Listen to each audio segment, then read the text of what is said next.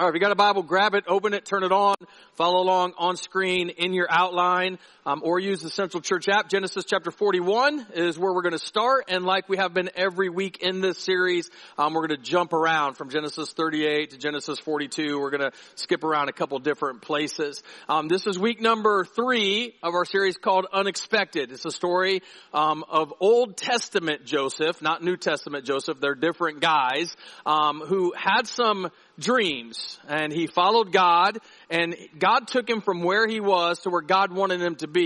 Um, but he took him there and he, and he fulfilled those dreams through a really unexpected path. We have one more week after today and I'm going to tell you, um, next week, the message is not for everybody. Next week's message, uh, I've never ever ever said this before, I don't think, um, but I'm going to give you permission to not show up. Because it's only for a certain group of people, next week's message. And that certain group of people is anyone who has ever had a hard time forgiving someone else.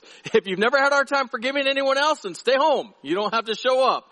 Um, and by the way, I'd like to talk to you after this message today and find out how you did it or what drug you're on, um, so we can get you help. So next week is all about forgiveness and how that uh, is essential in our walk with Jesus. Uh, let me set today's message up like this with a question. Have you ever lost anything? Anybody ever lost anything? Yeah, all of us have lost stuff, right? Isn't the most frustrating thing in the world when you lose things? Like, like for instance, your keys. How many of you have ever lost your keys?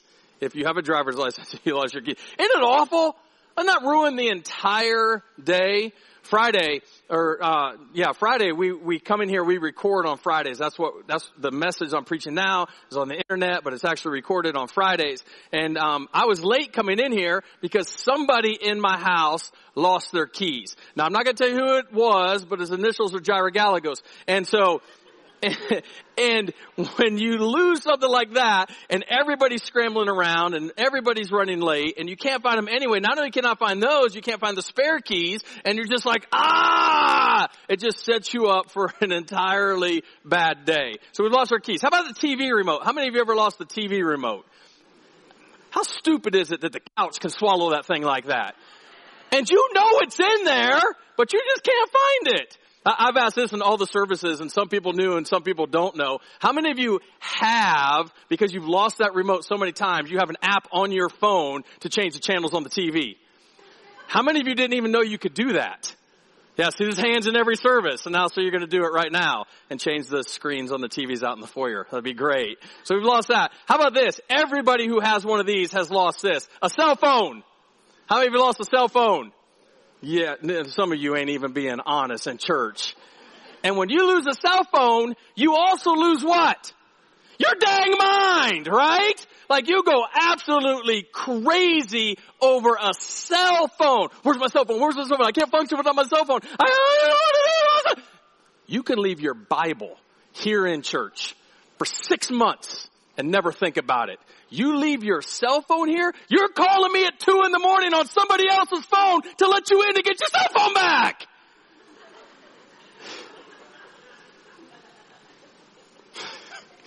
How about a kid? You ever lost a kid? Come on. You ever lost a kid? Two kids? On purpose? We could do this all day, make a list of things that we lost. But isn't it when when you lose something? Isn't it just like a great sense of rea- like just joy and excitement when you find what's been lost? Like like it's just like. Ah, and you can go about the day and everything is back to normal and everything is perfect. I was talking to a friend the other day and we were talking about these past couple of messages and we're talking about the end of the story and how it applies to our lives. And I was talking about everything Joseph lost and, and he got all of this stuff back. And my friend made this statement. He said, yeah, but Ryan, do you realize he got it all back and then some? And, and, and that phrase, like, really stuck out to me because it's so very true. And I don't, I don't know that I ever really thought about it that way. That he got it all back and then some. Joseph got it all back and then some. And the reason I love that phrase so much is because it applies to our walk with Jesus so well. Many times in life, and, and this is, this is so true for me. I'm not sure about you, but I, I think this message, like I'm preaching to myself right now. So often I focus on the loss rather than the victory. And, and maybe you're like me. I, I don't know. Like, like maybe like in life, especially in your, in your walk with Jesus, you feel like you've lost so much and it causes you to feel like, you know what, I've wasted my time. I've wasted my energy. I've wasted my effort. I've wasted my money. I've wasted my hope. I've invested all this stuff in a relationship with Jesus and what have I gotten out of it? Nothing. Absolutely, I have nothing to show for it. There's nothing good that could come out of what I've invested in. But do you know that God is a giver? Do you know that? most popular, famous, whatever tag label you want to put on a verse in the entire Bible, John 3.16. For God so loved the world, He what? For God so loved the world, He gave. God so loved the world, He gave His one and only Son, that whosoever shall believe in Him shall not perish, but have everlasting life. God is a giver. And when you follow Jesus, you get back everything you've put into it, and then some. Because anytime, anytime, anytime we receive something back from God, we always receive more than what we actually put in every time. And that's what we're going to talk about today, specifically in regards to this guy we've been talking about, Old Testament Joseph. And I want to make three points about Joseph's life. Three things that Joseph lost and he got back. And when he got them back, he got them back and then some. Specifically in regards to that, three things that, that he lost and how it applies to our own lives as well. Number one, first thing Joseph lost was his position, but he got it back and then some. He lost his position, but he got it back and then some. Yes. Now, I want to do a real quick survey, see who's been paying attention the past couple of weeks. Joseph had 12 brothers. And in the ranking system, Joseph ranked number what? 11, right? Joseph was number 11 out of 12. And we said in week number one, nobody wants to be number 11. For, for example, college football is getting ready to start. How many college football fans we got? A lot of college football fans. I can guarantee you there is not a football coach in America who has gotten in front of his team and said, guys, guys, guys, listen, listen, listen, look, look, look. The goal this year is to be number 11. Like boys, if we can finish number 11 in the nation, Imagine what that would be like. Imagine our fan base. We are going to get t-shirts that say, we're number 11. Kids are going to hang posters in their room that say number 11. We're going to get our fans to shout, 11, 11, 11. Woo! 11! Nobody would be happy about number 11. I mean, the Hawkeyes would because at least they're ranked.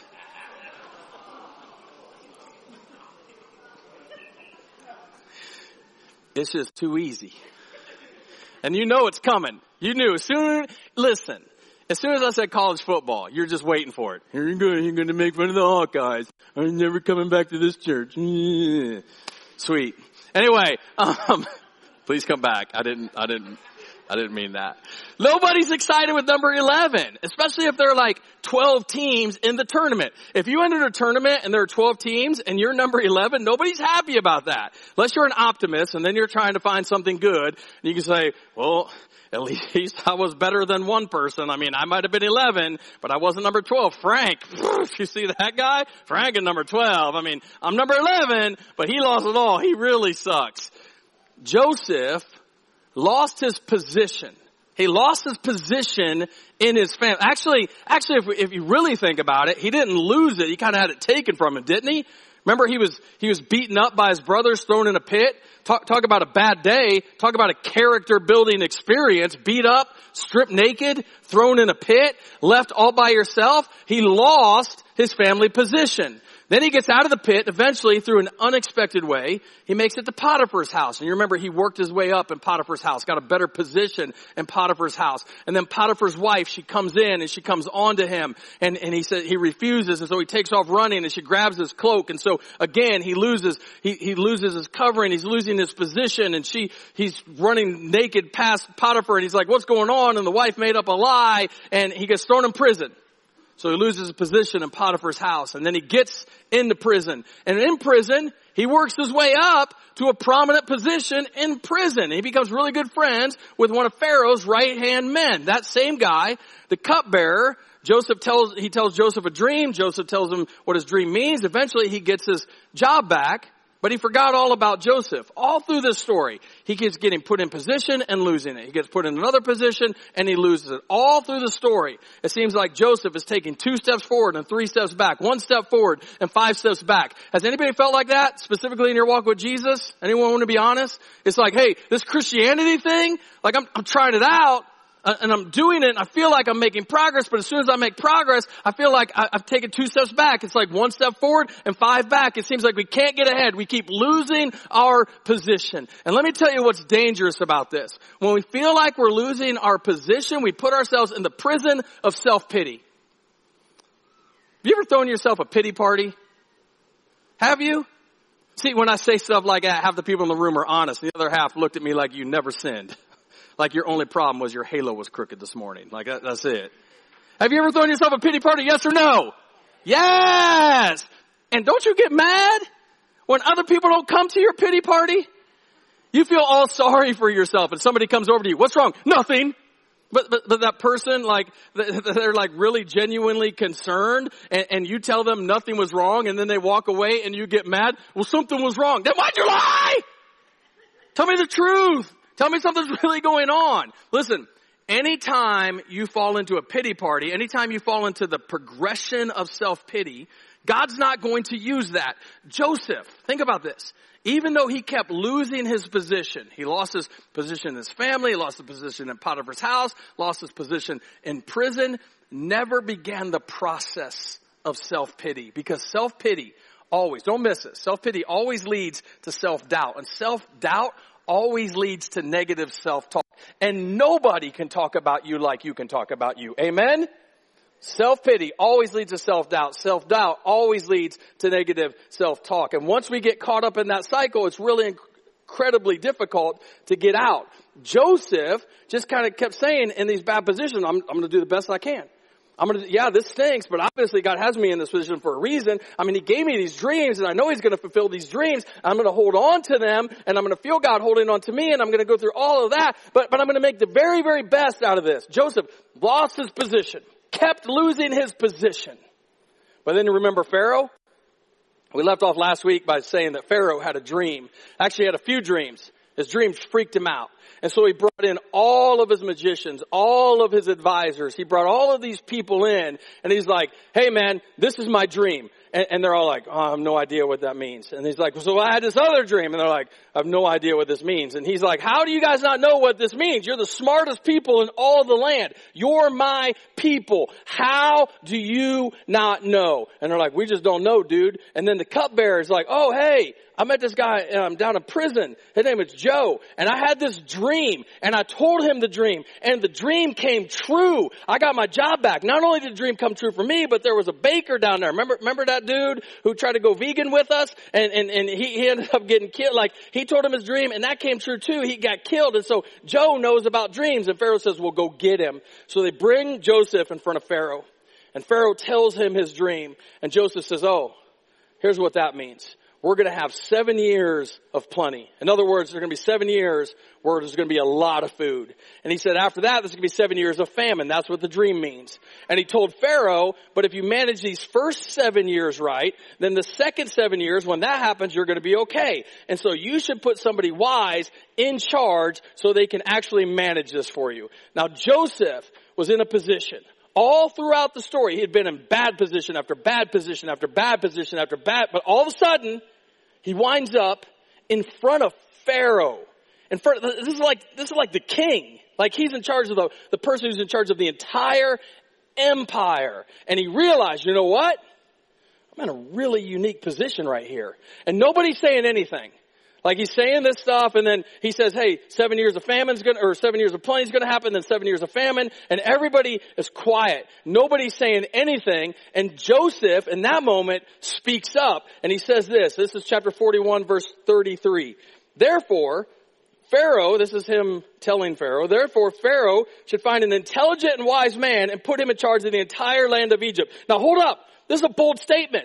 Because again, all of Pharaoh's boys, all of Pharaoh's political advisors, all of the smartest people that Pharaoh surrounds himself with are standing in this room and Joseph, straight out of the prison, says, I think you should put somebody smart in charge. And, and I'm sure somebody could have said, did anybody ask you to speak? You smell, you smell, you, you got smell dungeon? You, you smell that? Boy, you nasty. Like, like who are you to speak up in this moment? But Joseph was like, hey, nobody else is speaking. Nobody else was going to speak up. And so he spoke up because he was in the position to speak up. He said, I think we should find somebody smart. Verse 34. Then Pharaoh, this is still him talking, then Pharaoh should appoint supervisors over the land and let them collect one fifth of all the crops during the seven good years. Have them gather all the food produced in the good years that are just ahead and bring it to Pharaoh's storehouses. Store it away and guard it there so there'll be food in the cities. That way there will be enough to eat when the seven years of famine come to the land of Egypt. Otherwise, this famine will destroy the land. Joseph is like, listen, if no one else is going to speak up, I'm going to speak up. I'm going to tell you what you need to do because he was in the position to speak up because he had been prepared to have this opportunity by God to speak up. And then watch what happens because he wasn't expecting this. This is, this is totally unexpected. Isn't it funny that God's greatest blessings often come at times when we don't expect them to show up? We're not even looking for them.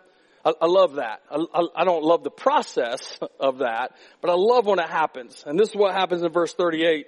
So Pharaoh asks his officials, can we find anyone else? Watch this. This is huge. We find anyone else like this man so obviously filled with the Spirit of God? Re- remember last week I asked you this question. What would you be willing to do if you absolutely knew that God was with you? And hopefully you work through that question or you're working through that question currently. What would you be willing to do if you absolutely knew that God was with you? See, I believe in this moment, there was no doubt in Joseph's mind. God is with me. He knew God was with him. And then he had this sort of confidence, not, not arrogance, because remember, he's out of the dungeon. He's stinky. He's smelly. He's in front of all of the greatest people in the entire land. And there's this confidence. And Pharaoh saw it. He's like, man, this guy has something we don't have.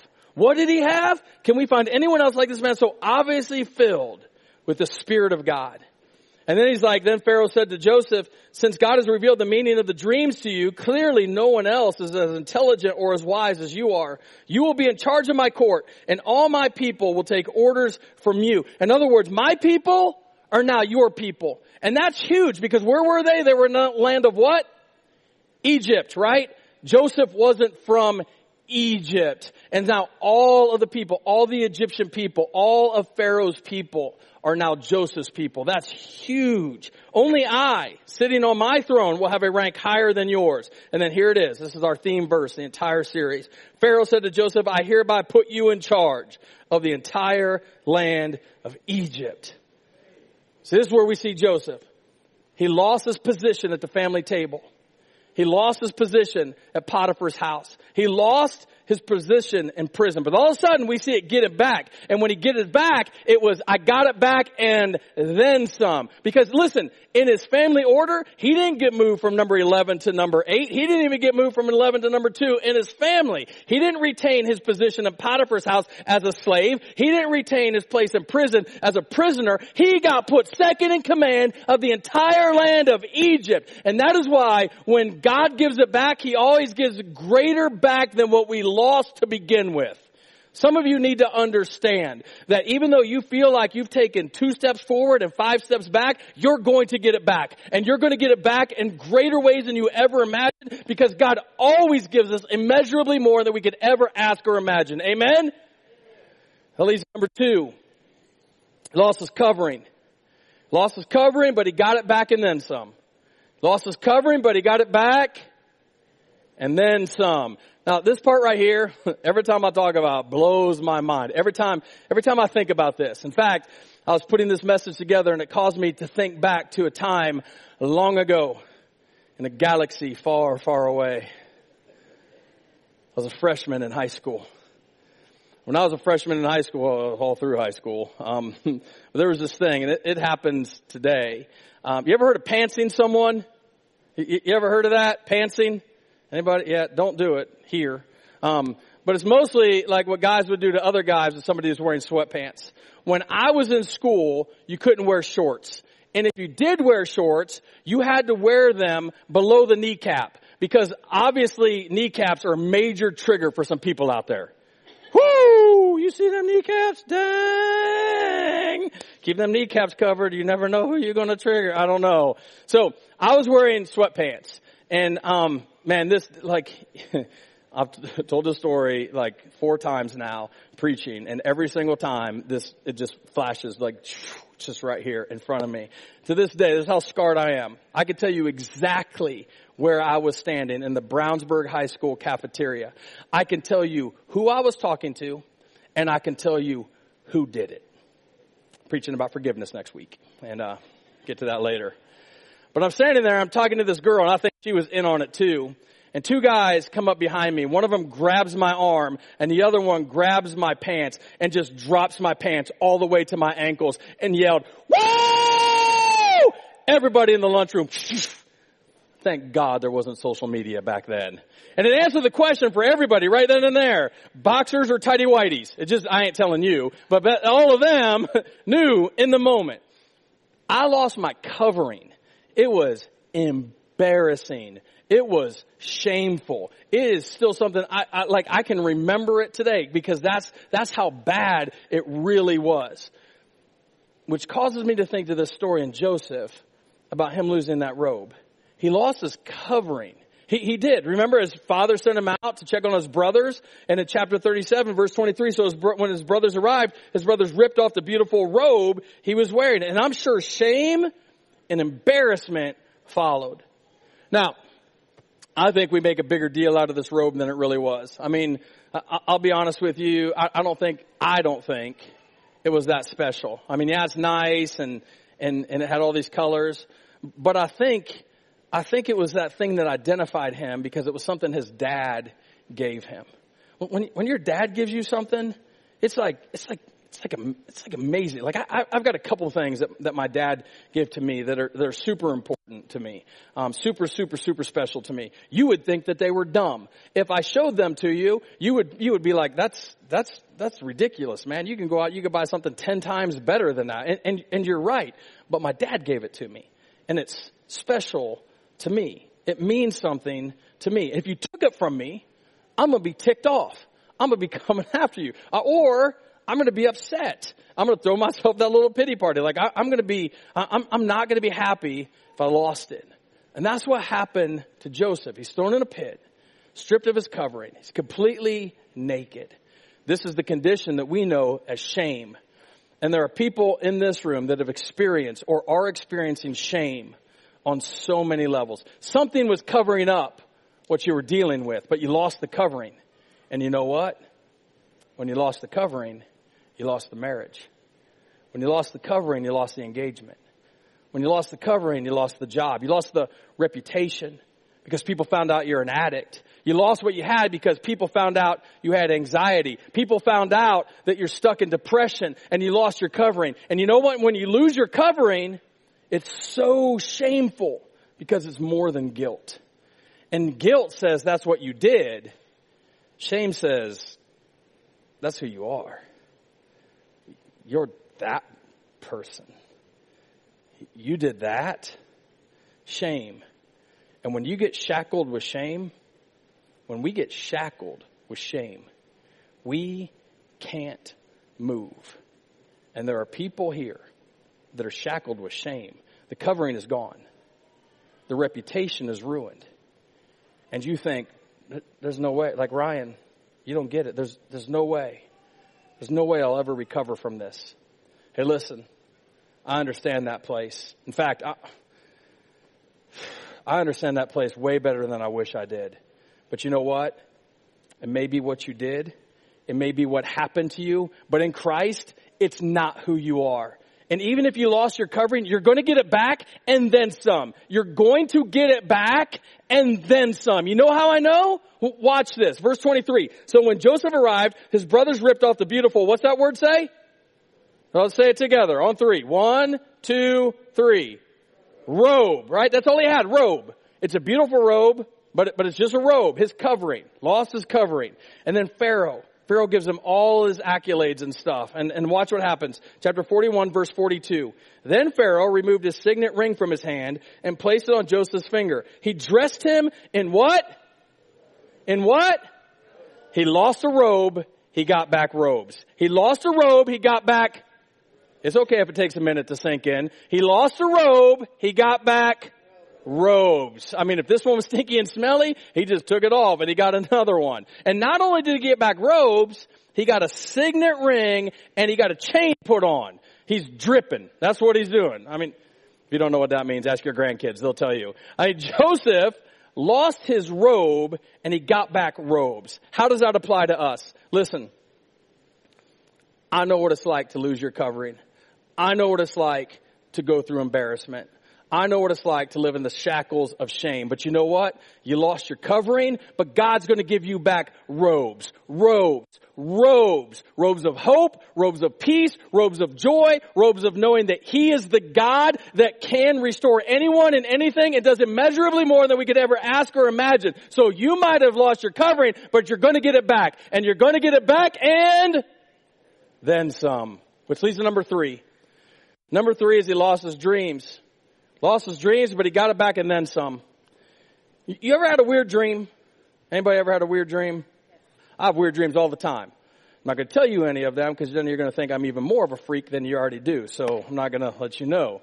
But weird dreams. We all have weird dreams. We all have crazy dreams. Every once in a while somebody will call me, Pastor Ryan, I had a dream. Stop.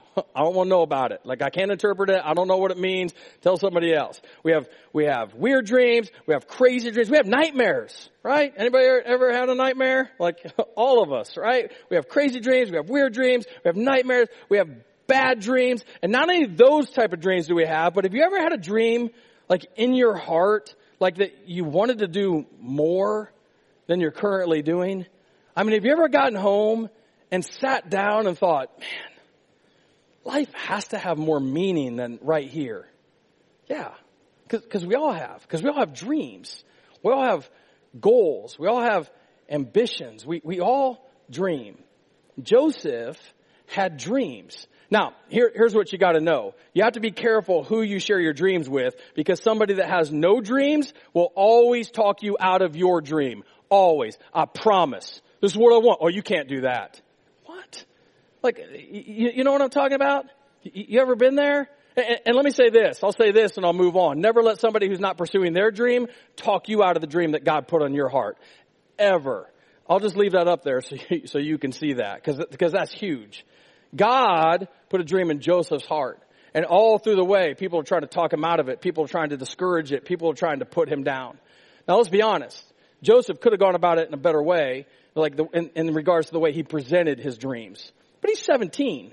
All right, when he first gets the dream, he's 17. The 17, you're a little bit arrogant, you're a little bit cocky, you're a little bit self-centered. And so the way he presented the dream to his brothers, I can see if you're one of the brothers, you're going to get ticked off. Because let's review it real quick. Genesis 37 verse 5. One night, Joseph had a dream. And when he told his brothers about it, they hated him more than ever. And don't judge the brothers, because watch what he watch what he says. Listen to this dream. We were out in the field tying up bundles of grain. Suddenly, my bundle stood up, and your bundles all gathered around and bowed low before mine. In other words, this is my dream. All you fools are going to bow down to me. What do you think? And no one's going, man, that's the most amazing thing ever, little brother. Like you're just, you're right. You're so cool. You're so great. You're so incredible. We are going to bow down to you. In fact, they said the opposite. They got mad about it. Verse 8. His brothers responded, so you think you will be our king, do you? Do you actually think you will reign? Like, hold on, for real? You actually think we're going to bow down to you? Not only did they not believe in his dream, they did everything possible to make it not come true. They sold him into slavery. Figured, wash our hands of this kid. We are done with him. And then it took Joseph some time. It took Joseph some time to figure out that that dream that God put in his heart wasn't about making Joseph great. That dream that God put in Joseph's heart was about proving that God was great. And it wasn't about his brothers or other people serving Joseph. It was about Joseph serving other people for the greatness of God. Because don't miss this, don't miss this, don't miss this. The dream that God has placed in your heart will always bless and benefit other people. Always. Always the dream that God has put in your heart will always bless and benefit other people. Think about Jesus. His life blessed and benefited other people, yes or no? Yes.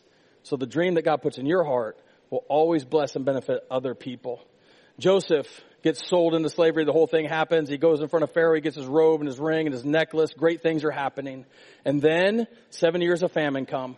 And when the seven years of famine come, people all over the land start starving. Not only, not only um, outside of Egypt, but, but up in Israel, in that area where Jacob, Joseph's dad, and his brothers are. Like there's famine hit that land too. And the Bible says Jacob looked at his sons and said, why are you guys still here? Go down to Egypt where there's food. Go down there and get us some food. They knew it was down there. And so the Bible says Joseph's brothers went down to Egypt. Now, real quick, just think for a second. What was Joseph's dreams that his brothers would do what? Bow down to him. And look at this, chapter 42, verse 6. Since Joseph was governor of all Egypt and in charge of selling grain to all the people, it was to him that his brothers came. When they arrived, they what? What, what did they do? They bowed. They bowed before him, bowed, bowed before him with their faces to the ground. Skip ahead to verse 9. It says, And he remembered the dreams he had about them many years before. He lost his dream, but he got it back, and then some. Because it wasn't about saving Joseph and him becoming somebody great. This was about saving the world. Which is why when God says in Joel 2.25, the Lord says, I will give you back what you lost. He gave it back and then some. He always gives it back and then some. That's where we're going to stop the story and we're going to pick it up and finish it next week. But let me close like this today. I don't, I don't know where you're at today. I don't know what you've lost, but I know we serve a God of grace and mercy and forgiveness and restoration. And He will give it back and then some. But he, because He is greater than anything that the world throws our way. We serve a God. I know I've said this over and over and over again this morning, but we serve a God who, who, who will always do immeasurably more than we could ever ask or imagine because His love is forever. His grace is sufficient and He really is amazing. So let's not focus on what's been lost. Let's focus on in Christ, the best is always yet to come because he gives it back and then some. Let's pray. Father, right now I want to thank you. I want to thank you for who you are, and I want to thank you for what you're doing. Father, I pray for the person or the people here in this room that feel, God, that they're, they're just losing it. Or they've lost it. God, they feel like they've, they've lost time, energy, and effort. Maybe they feel like they've wasted time, energy, and effort in their relationship with you. God, I pray that you would let all of us know that you're working. Even when we don't see it, you are working. Even when we don't feel it, you're working. And your greatness is greater than anything we're going through.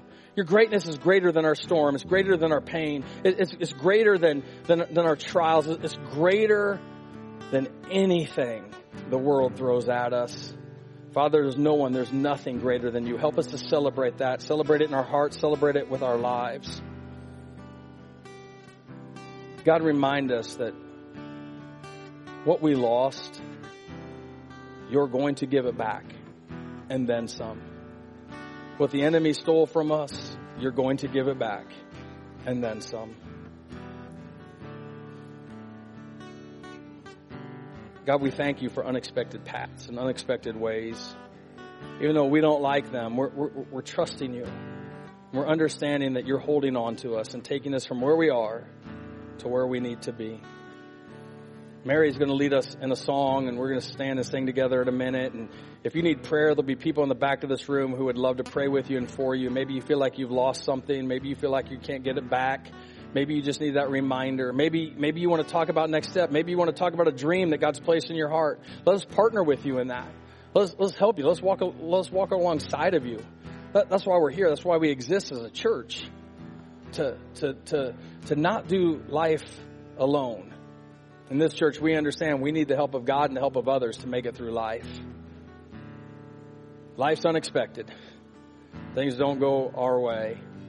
And so a lot of times we need help navigating that. Let us let us do that with you. If, you, if there's anything you need, please let us know in the back of the back of the room or at the welcome desk or see me after or one of our other staff. But God, as we as we close this service, as we as we worship you, God, may our offering be pleasing to you.